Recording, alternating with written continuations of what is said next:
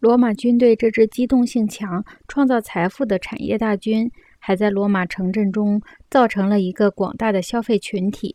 劳动分工总是造成生产者和消费者的分离，甚至还趋向于产生劳动地点和生活地点的分离。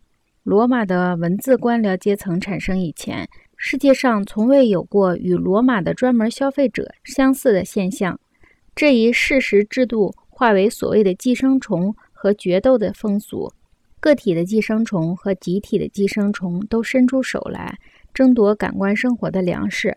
他们的争斗发展到非常独特而显著的程度，这一点完全可以与弱肉强食的军事机器的赤裸裸的强权相匹敌。